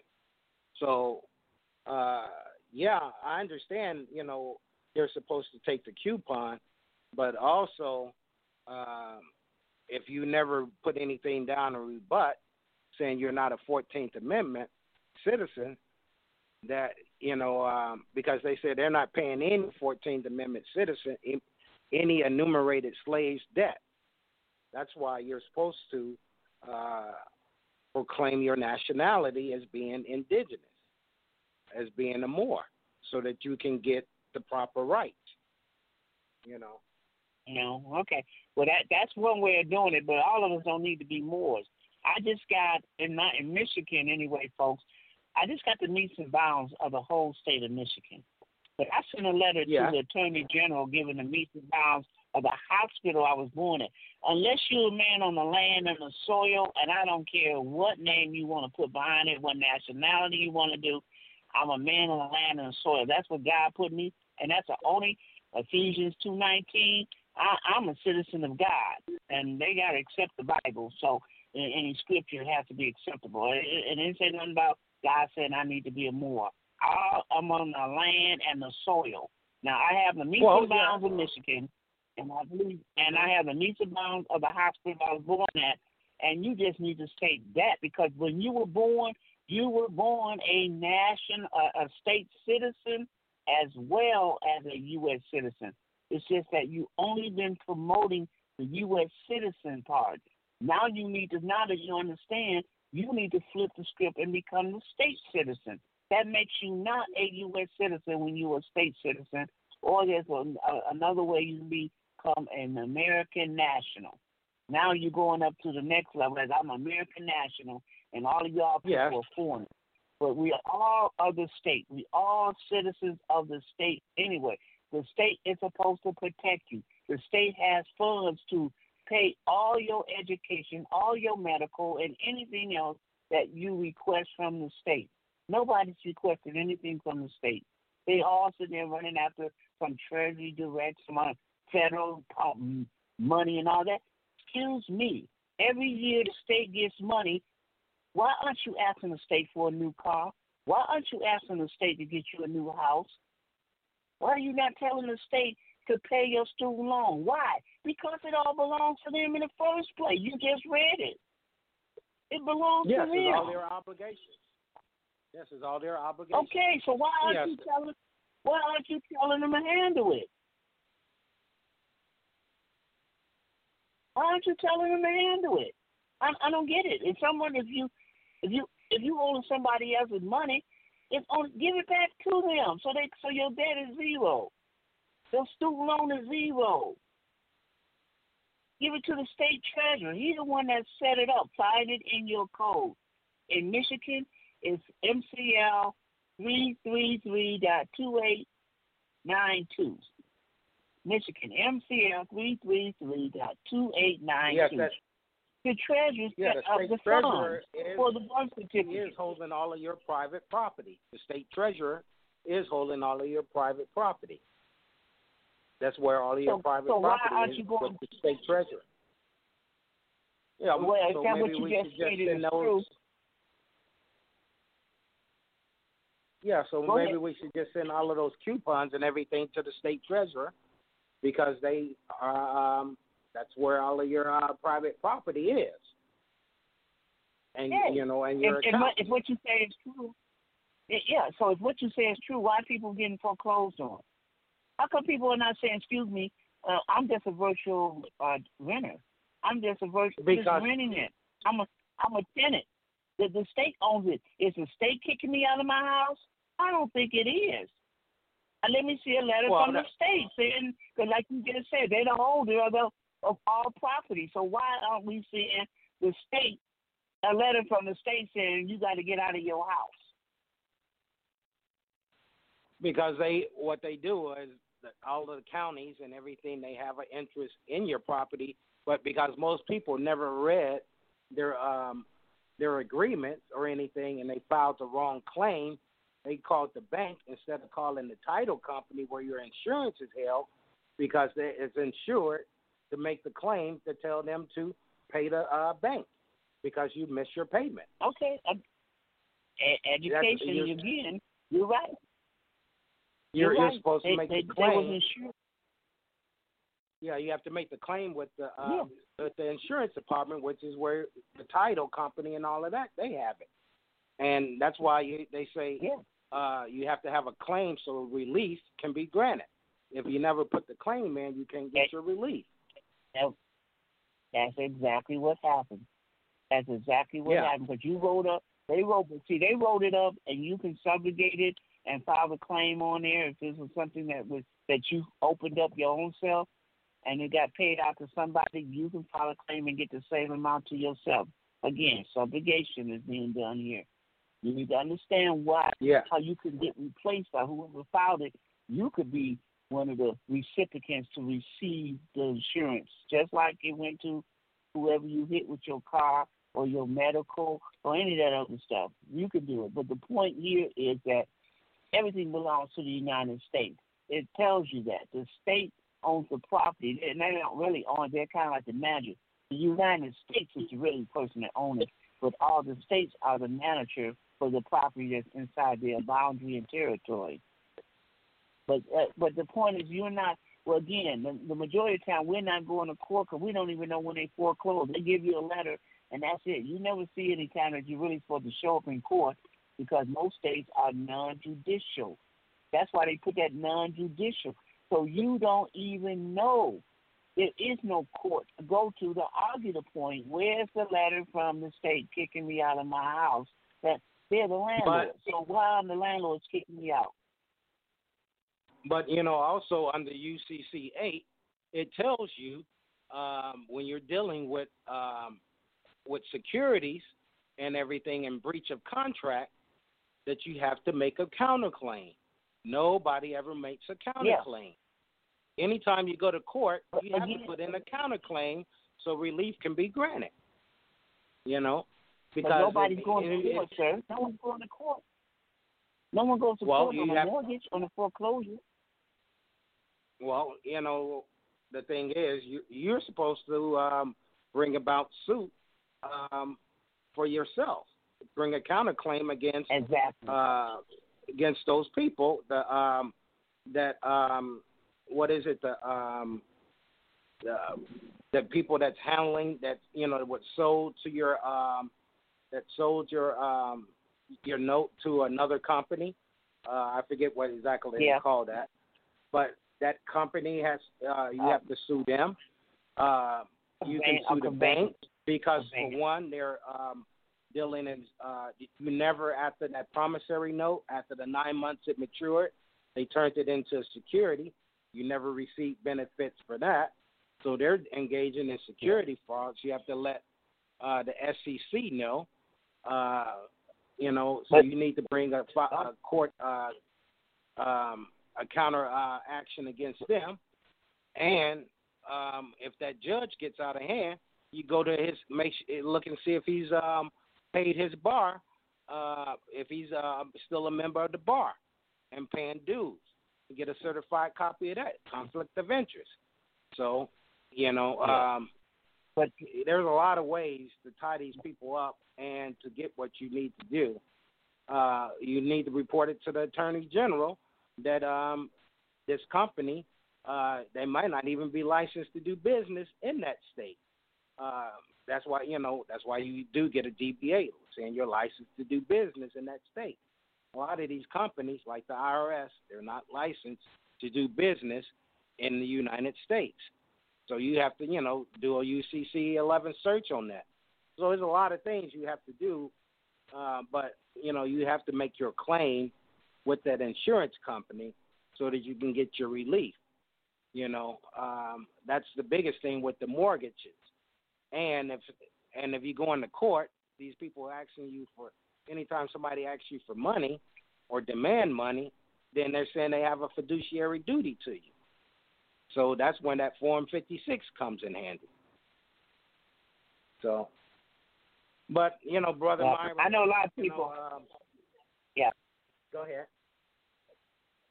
Now, listen, I know a lot of people who did what they call unlawful detainment, which is how to start a case off when you're arguing about what they're doing. They're doing it unlawfully, and the courts has ignored it while it was going through the process of the federal. The lower courts ignored it.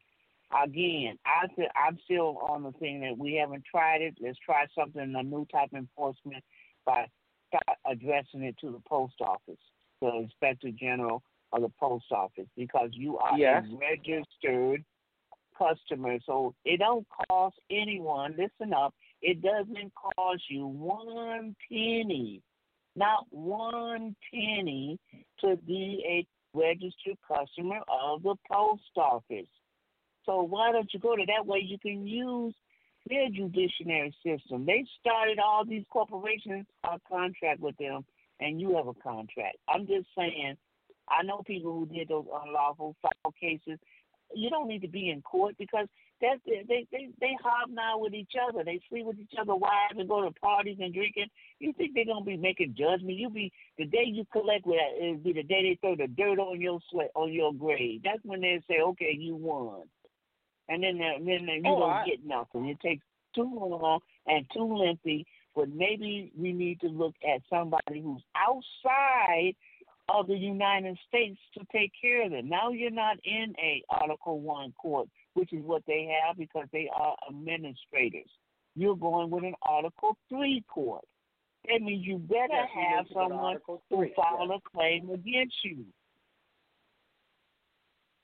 Yes, you need to be in an Article And Three court. happen. And Thank you. That so that's what you're kind of doing. Yeah, you have to try Okay. and get to the right court.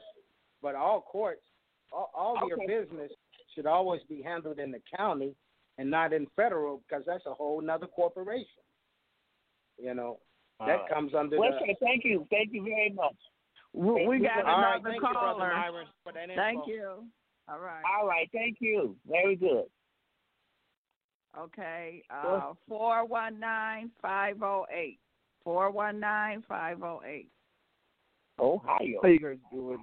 Um, hey, yes, Ohio. Um, I was calling because. I was actually I was listening to the brother uh brother L from a few weeks ago, and I remember in previous uh podcasts, Myron, you touched based on 15 USC chapter one, section one and two, and that was talking about uh trust uh, comma, etc., comma, in restraint of trade illegal, uh, semicolon penalty, and then section two was talking about monopolizing trade is a felony, semicolon penalty, and it was referring to tr- either uh, every person who shall monopolize or attempt to mo- to monopolize or combine or conspire with any other person or persons to monopolize in any other part of trade or commerce among the several states or with foreign mass with foreign nations shall be deemed guilty of a felony or or excuse me, guilty of a felony, comma, and comma, on conviction thereof, comma, shall be punished by fine not exceeding a hundred million dollars if a corporation, comma, or comma, if any other person, comma, one million dollars, comma, by imprisonment not exceeding ten years. And then uh, section one was referring to the same thing, basically uh, that you would you shall be punished up to a hundred million dollars, and if any other person shall be fined a million dollars and imprisonment not exceeding up to ten years. Um, but I was wondering if if he was to use a MID and a CRID number to put himself in international jurisdiction, would he be able to kind of use the post office as a way to use that code to go, uh, I guess, make a claim against the court or against the people that were arresting him and you know detaining him? Because from what my understanding was, it was 23 days and he was in jail or, or something of that degree. I'm not really uh totally accurate. Yeah. That was yeah, you know yeah, what yeah, but, but yeah, that's my brother. Yeah, and he needs to. He that's one thing. Those things he probably need to do. But remember, the CRID number, and the MID number is not international. That's registering yourself on the USPS. So that non-domestic, non-US, that's the international part of. Uh, uh, we dealing with the uh, international mail manual and not the domestic mail manual.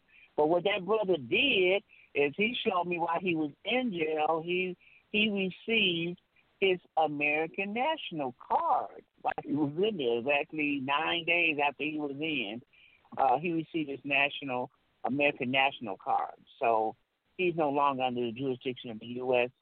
Uh, we're following. I'm trying to follow him to see what he wants, what he's going to do, how he's going to announce this, how he's going to get rid of everything. Because he went. There's a group of people he's with uh, that you can get into as an American national, and I was mentioning that's one step above the uh, state citizen that I that I said, and I got a website that gives you my state that shows you I'm a state citizen in there. Um, but I, I'm Okay. trying to see what he can do as far as just being out the system, and then he can say you are damaged. Now he can go with the U uh, 15 USC one and two um, that Yes, states that they uh, violated him because they they could only supposed to hold you 72 hours. That's it, three days. up to and yes, even sir. that should Yes, be sir. argumentative. That should be sir. argumentative Absolutely. right there, because yeah, you be you detain me from doing commerce. Period. exactly. Period. This is why. Exactly. But this it. is one reason I told you about. this is, yeah, I told you about get out of jail free trust, where you're gonna have a trustee, where the trustee is gonna have a ID showing that they're a notary. Get a trustee who's a notary, so they got an ID notary. You're going to file uh, a, a UCC one as a trust that was created. You created, I should say. Let me put it in the right order. Uh, number one, a notary would be your trustee, so she has an ID showing that she's a notary. Number two is you set up a trust where that notary would be your trustee. So you set up a trust where that notary would be a trustee. Number three is you file a UCC one where your straw man, your estate trust, is controlled. The secure party creditor will be the trust that your notary is the trustee of. Now, you just show ownership over the name with the UCC one, the trust. When she goes to the court, they they say they detain you. You in there a couple. Hours. She goes in there as an attorney and say, "Wait a minute, this is my property. I have a higher lien." But you file in UCC one where you put in like a forty-seven million dollar lien on it that you have that was given to you by the the uh, debtor. So you walk in there with a higher lien. You walk in with a notary, so that makes you officer of the court, and you have a UCC one. You know, showing you got a higher lien. I'm sorry, you got the the IRS CP 575E that states that you're the trustee of the trust that has a lien on the estate trust. You, got, am I following? Stop talking too fast here. You get it? It's it's recorded, so I can always go back and continue. Okay. yeah. You you you have three situations that this this trustee would have, being that she's you know you got you got you have the trustee uh, part of your trust. You create a trust, and of course the trustee, and but the trustee is also a notary. Try to find a notary, so that way she has a step of of a judge when she walks in. She's an officer of the court. So that's one plus for her. The second is that she's got a CP 575 from the IRS saying that she's the trustee of a trust. That's number two. Number three Okay. is that you file a UCC one on the estate trust, your estate trust, estate trust, that the secure party creditor is the trust. Remember, a trust is holding another trust as a, a lien. One fictional entity is holding another fictional entity. So I ain't crossing no lines. I'm not talking about no man owning it, no woman owning I'm talking about one trust controlling another trust. But that trust, trustee can step in and say, This is my property. Get it out of jail. You either pay me whatever you claim you owe or you have to let them go. There's no options here. Yes, sir. I'm uh, an my, officer of the I just court. had one more I'm- quick question here. I remember you referring to you stated that you would have rather you it was a previous uh show on Truth to Power that you stated you would have used your initials for the foreign entity so it would have sta- it would have showed on the uh actual paperwork foreign rather than the foreign part being cut off of the paperwork. Does that make sense? It was um it was No. around I, man, it was about a year and a half ago on the the previous cast I was listening to it, and you made the uh, comment about when you something referring to using instead of using your all cap name, use the initials so that if the uh, foreign trust or foreign uh, the foreign tag was on the actual business paperwork. But if you don't remember that, that that's Mhm. never here or there. This was about a year ago. Um, yeah, you was, about it a Well, was was he saying was was you saying that when you did the trust, make the name short enough so you could make sure the word trust is on there? Is that what you? Oh were talking yeah. I, is that what you tell? Yeah, I mean when you name them, I use letters. You know, your mother's first initial, your father's first initial, and then whatever the trust is listed as, whatever you want. Like if I got like I have a real estate trust, so it would be my mother's Eliza child, uh, James, I thought so I say E and J, a property management trust, or you know, Yes, just sir. something that use initials of your sisters or, or your fathers. Just use initial. Keep it short, but make sure you put a detail of what the trust is. A little bit ideal because you know you could create an infinite amount of trust. It might get kind of crazy when you don't know what trust is doing what. Yes, sir. You know, uh, That's all I had. I, I, I can trust. tune back in and let you keep going. I apologize, but I, I appreciate your time. You can continue. Oh no, no. I, I, I'm just glad you were listening to me a year ago. okay. yes, sir. That's, Thanks, that's okay. I tell you, any cause folks out there, just put my name, Myron Charles Rice, under Google search, and I mean, they got all my documents. It, it keeps changing because before it had my ANC and my my assuming business up there. Now it has my surrendering my vehicle, turning my vehicle in, and you know it's a sitcom and uh And all these folks. Uh, I don't know my stuff. Someone's getting them out and they're putting them on other sites. So I, I just think that um, that's one way of knowing what I done, who I am. Um, last a couple of days ago, even they showed they even have my advertising in the newspaper when I publicized what I was doing. They even had a link for that, and I'm trying to copy all these links and put them.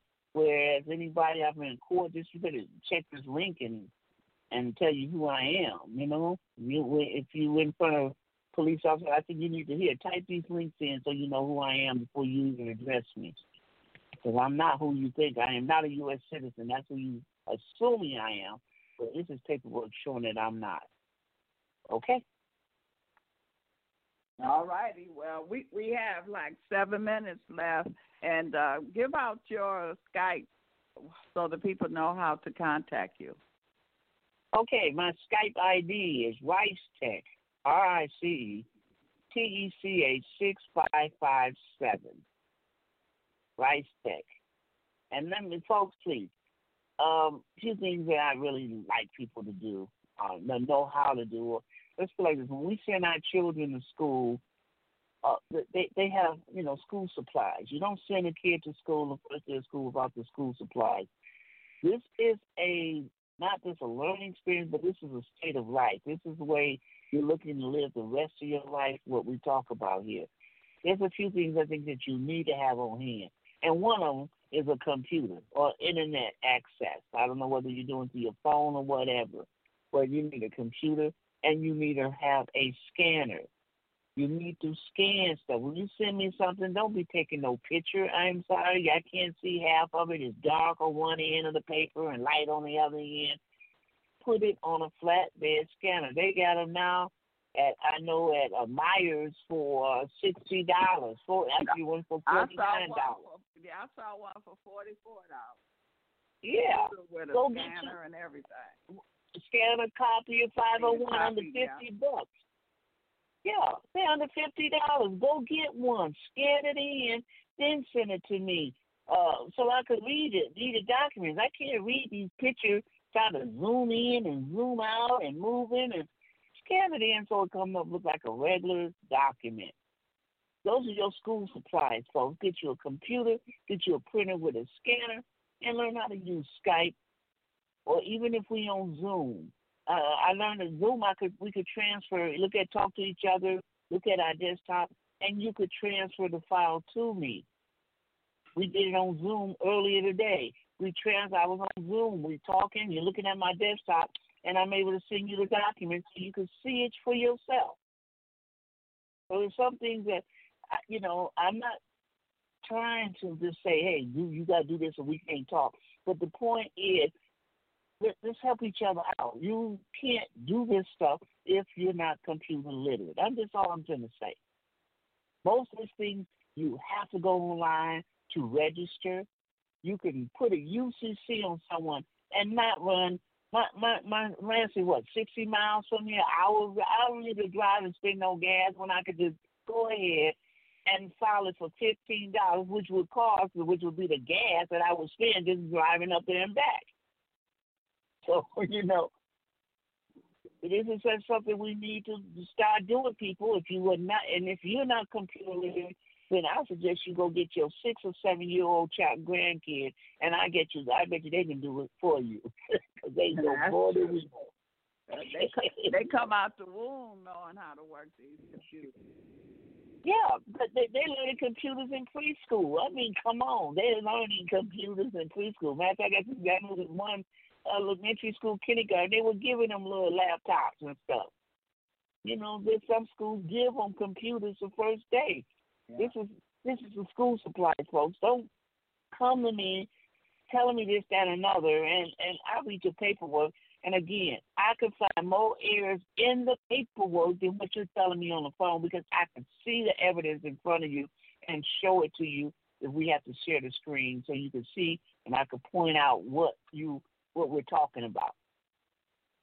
You know, folks, I went, I, I filed my, uh, uh, what you know, they filed the paperwork. Yeah, something happened. Someone filed their, uh, their um, deed, uh, land, land deed, um, on top of their warranty deed. They they was trying to file it down at the register deed. They did a a, a, a deed uh, affidavit on top of the deed, but they didn't accept it. And I'm like, you know, well, did you show them in your contract, your mortgage, uh, section 18, where it states that this is what you can do at a future date? Uh, no, I didn't know it was there. You know what I'm talking about? Come on. When I tell you, show you, I don't know. I assume I, he did what I asked him, but he said he wasn't listening because you find I'm giving you the law that tells you what to do so you can attach it as an exhibit. It's your mortgage. It's already been filed. So it's not like they can say, oh, this is not something we can, excuse me, it's already in your record, it's filing. So anything inside of it, I can exercise, just like they exercising taking my property off of the same mortgage statement. So they're using, I'm just trying to use what they're using so they can't say this. If I go to court and the judge says, well, Mr. Rice, you can't be quoting quote laws up in here, codes in here, because you're not an attorney. Well, Your Honor, if I can't defend myself with these codes, how the hell you charge me with them? Isn't that kind of like a one-sided situation? You know, you can't do you're not. That's what you have to start understanding. You you can't tell me something. Read the paperwork. When he said all bonds, and he just read earlier what obligations and securities of the United States defined. That's what he didn't say that before. So apparently, someone's trying to cover up what we're talking about. I don't know what they put in parentheses here and there. It should have just said defined, and then the first two words all bonds. Well, if all bonds belong to the United States, why is the heck you in jail for? Well, you're in jail. You need Well- to write a letter. Go ahead, finish Yep. your thought because we're down to our last minute, and I know you have company. Um, Now they they go there. They're in the motel watching TV, even having a good time. I'm putting it on in. But anyway, yeah, it, it's just uh, I, I appreciate it. I'm sorry I don't have nothing sitting in front of me. Everything we did, I'm doing off the top of my head here, but that's what we try to be about. Thank you, folks, for stretching my mind today. And we had very lengthy conversations, but I hope they were informational as well because what these guys were talking about and ladies were talking about, they're not alone, people. You you are not alone. But you need to do things. Uh, You know, like I said, there's always there's other remedies. There are a lot of remedies out there. But I just I'm like a, a, a carpenter. The more tools you have, the better you might be able to do the job with. So why don't we put the post office as another tool that we put in our toolbox? Why don't we register? It don't cost you nothing. I'm not saying pay no thousand dollars like some of these other gurus are saying. Go register yourself with the USPS. all right. And don't right? And you can mail everything free. Watch the tax secure video.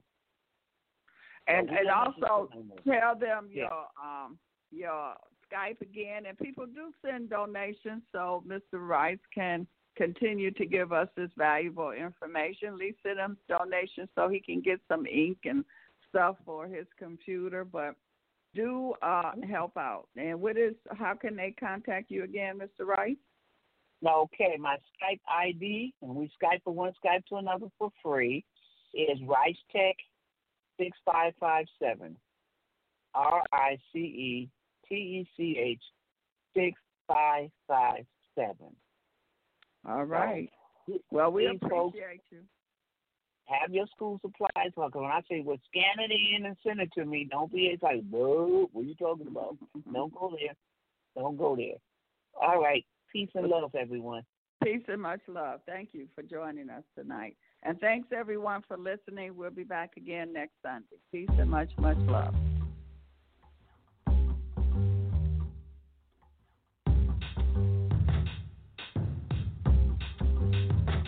Let's start with hope.